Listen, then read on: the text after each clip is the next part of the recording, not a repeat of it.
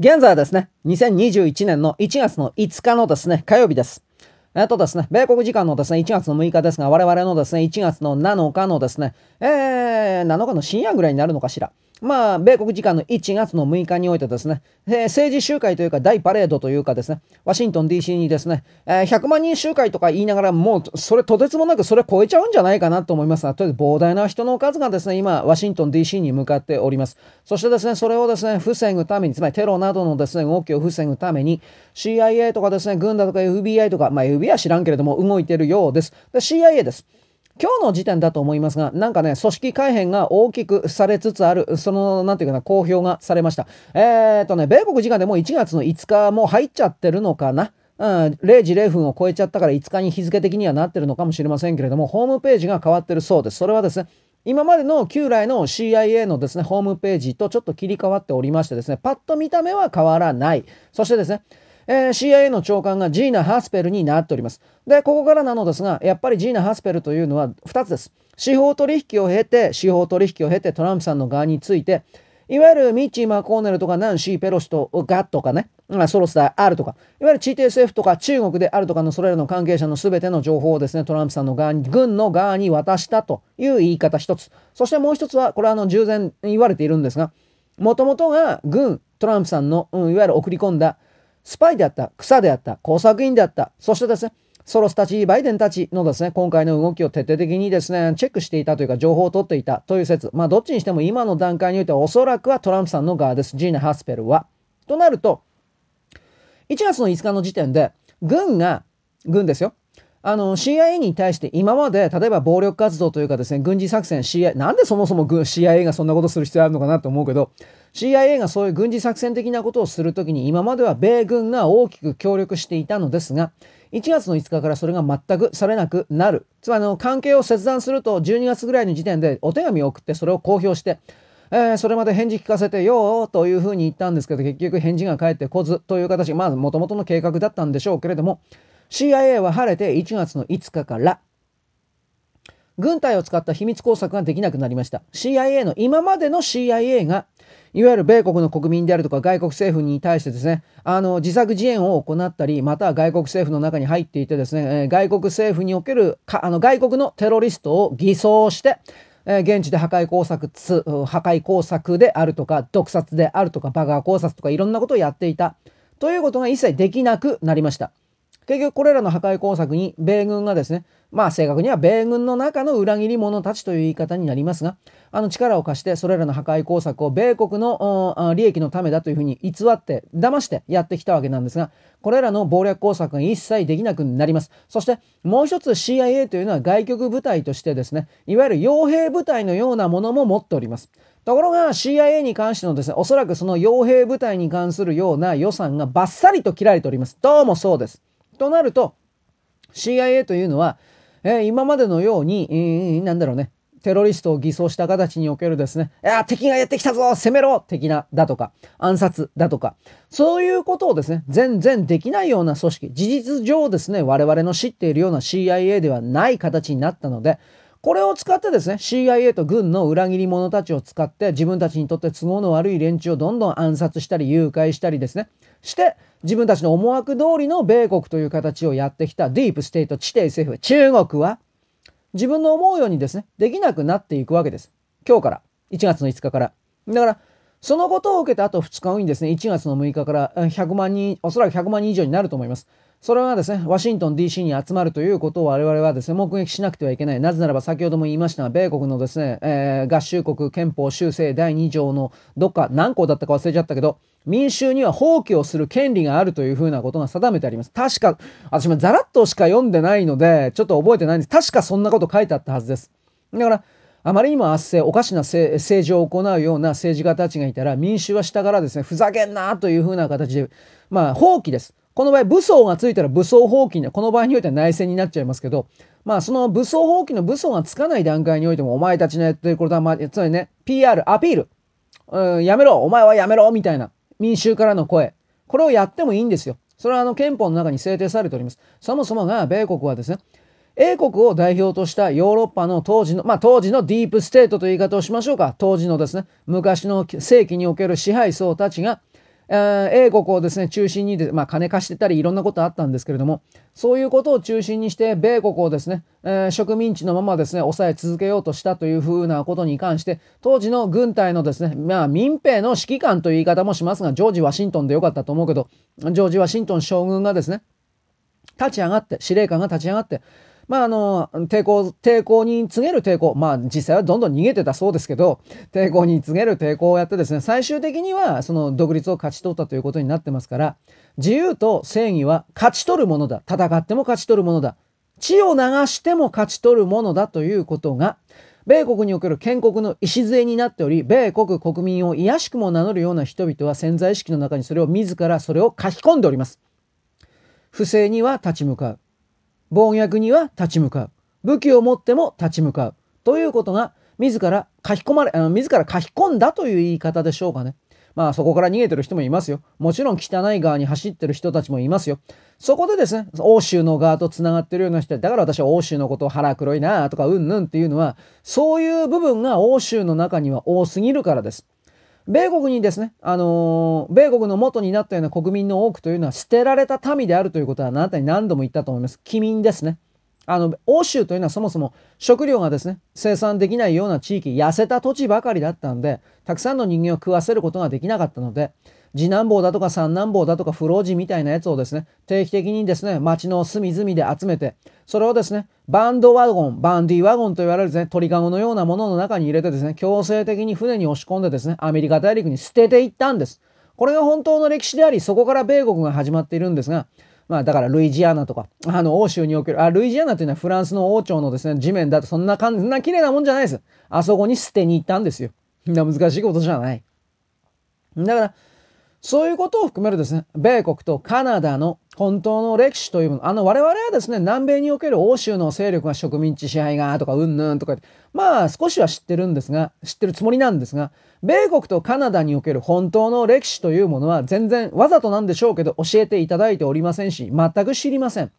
だから、米国とカナダのですね、その近代史というか国の始まりというものをちょっとでも調べると、そこに中国だとか、そこに中国のですね、マフィアの三豪会と書いて三八ホ、三八歩って言うんですか？ああああいう連中がですね、人買い人売りのですね、仲介機関として存在していただとか、それらの勢力は今でも生き残っておりですね、カマラ・ハリスだとか、あの辺のですね、キューバの連中だとかですね、カリブの連中にですね、人間を手配していたりだとか、こういうつながりがですね、数百年にもわたって未だに続いているのが現実の我々の人間の社会のリアルなんだということを私は何度も言っております。だから私は昨日ですね、言ったか？言ってなかったかな？ハンター・バイデンのですね、あの HDD の中のですね、暴露情報が今いっぱい出てるんですけれども、その中に昨日、おとといだったか出たものがあります。それは何かといえば、2つあります。ヘドが出そうになりました。それはですね、えー、っと、1つはですね、15歳、14歳か15歳ぐらいの少年が、米国のどっか、オクラホマだったかな、どっかで誘拐されて、そしてですね、誘拐、もちろん誘拐する人身売買、誘拐組織ネットワークがあるわけですが、そいつらがさらって、米国のどこかの場所で、あの、その少年をですね、1万5千ドルから、つまり競り、競売、競売にかけている風な画像でした。少年はですね、牢屋の中に、えー、閉じ込められており、確か1万5千ドルスタートっていう風な札があったはずです。私はそういう概念を ISIS の時にですね、えー、12、3歳の少女がですね、やっぱりこの人身売買市場でですね、その女の子は泣きわめいていてですね、動画だったんですが、で、その周りをニヤニヤと笑いながら中東のですね、またこの人食いたちがですね、また値段つけてやっているというふうな、こんなことが許されていいわけがないだろう。というふうなことをですね、私は何度もあなたに言うわけです。もちろんあなたはですね、すべて娯楽で処理しておりますから、何の感情の触れもなく、何の気づきもなく、はあへいほうはーで終わっているという、それが全てなのだと、あ批判するわけではないのですが、結局のところ全人類における9割方の人間がそのような精神状態のままに、自らを設定してしまっているということを何度も言ってると思います。で、もう2枚目。2枚目もヘドが出ました。それはですね、ハンター・バイデンと思わしき人物がヒゲ面の人物でしたが、自分の男子正規を小学校2年生か3年生ぐらいの子供に、間違いなくあの子供はですね、薬物を常用というか打ち込まれております。人事不正のですね、朦朧した状態になっていたと思います。そのハンター・バイデンの男子正規をですね、口でしゃぶっているという風な写真がですね、堂々とですね、出されております。そんなことが許されていいんですか？言い訳がない。もしですね、あなたがですね、お母さんであるであるとか、まあお母さんでなかったとしても自分の家族のですね、3歳だとか4歳だとか、まあ10歳でもいいですよ。妹であるとか、姪っ子であるとか、そういう子供たちがそんな目にあった場合ということを考えたことがあるのかということを私はきつく言います。それは女の子だった。しかし男の子の場合もあるんですよ。ホモ行為も当然 OK なんですよ。奴らは。こういうもののですね、人間勢力がナンシー・ペロシであるとか、ヒラリー・クリントンであるとか、ミッチー・マコーネルであるとか、ジョー・バイデンであるとか、こういう者たちとですね、大きく重なっており、トランプ大統領はですね、不正選挙のですね、摘発の動きと同時にこの少年少女に対する人身売買、全世界ネットワークのこれも潰しており、だからエプスタインアイランド、エプスタインアイランドと島と言いました。島以外にエプスタインはですね、複数の拠点を米国の中に4カ所も5カ所も作っていたということも明らかになっております。そういうところで、8歳、9歳、10歳の子供たちに対して薬物などを投与し、性行為をですね、強要し、そしてですね、飽きたら殺すんですよ。エプスタインアイランドにおいては海底においてその近くにある洞窟の中においてたくさんの数百にもわたる人骨が見つかっております。子供の。そうしたことをですね、全く知らない。ついでに言っとけばですね、ローマのですね、カタコンベと言われる地下礼拝堂であるとか地下墳墓ですかああいうところにもそういう少年少女のですね、骨がいっぱい見つかっております。それらはですね、口減らしのために捨てられただけだというふうにあなたは思いますが、それは考えが甘いのです。いわゆるバチカンと言われるものの中にもこれらの地底政府というかですね、少年少女たちに性行為を強要して当然だというふうな、自分は偉いのだから上なのだから、というふうな邪悪どころでは済まないような存在たちがおり、それらの存在たちというのはですね、あるものは私は悪魔教で悪魔のですね、教えに従って悪魔のせいにしたり、私は神の使徒であるから、神の使徒だから偉いのだから、わけのわからない権威を使ったり、なぜ同じような遺伝配列を持つお前たちが、そのようなことを未来を持っている子供たちに対してすることができるのかできるわけがない。そういうことに対してですね、許す許さないという気持ちの発生すらなかったのはなぜか。それはですね、我々の責任です。それはなぜか。知ろうとしなかったから。知って行動をしなかったから。この場合の行動においてはですね、基礎を許さないぞとか言って棍棒を持ってですね、殴りかかって暴力をしろということではない。そんなことはやろうと思ったってできない。私の言ってるのは、ひそひそと、こそこそとした話でもいいから、それをですね、知っている人でいいから伝えるべきなのです。大上段に大、大かぶりにですね、振りかぶってですね、私はとかって、台の上にやってても誰も聞きません。そんなもん聞くわけがない。しかしですね、知っているような人にですね、いや、こんなことがあったんで、というふうなことを少しずつですね、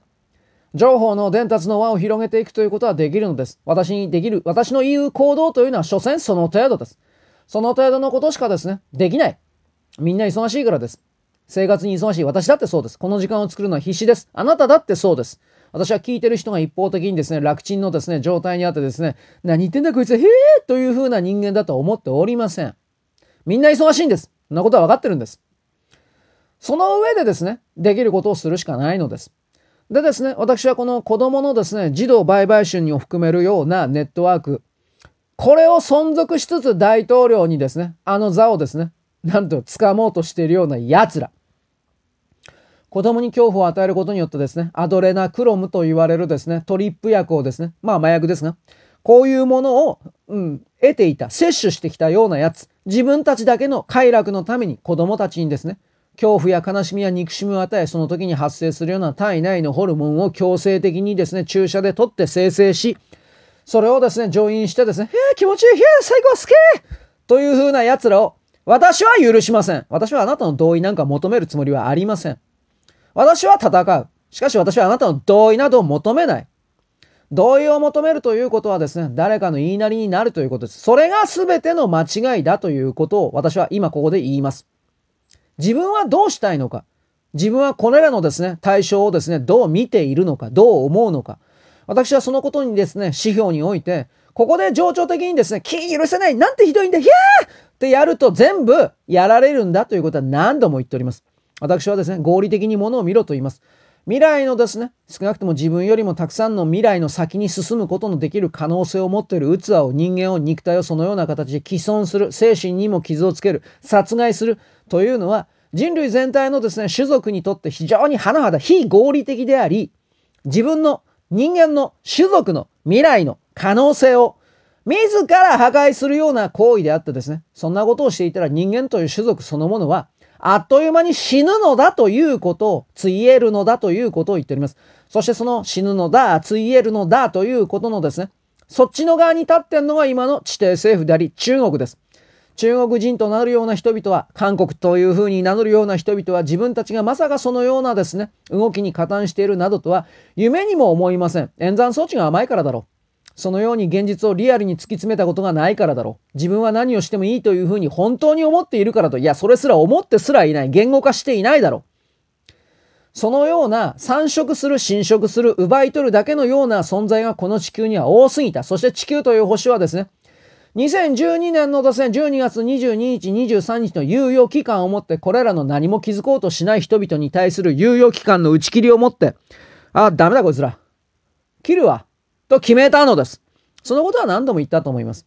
そしてそのキルはということにおけるですね、反転攻勢が2013年の12月22日から23日の23日以降において始まっており、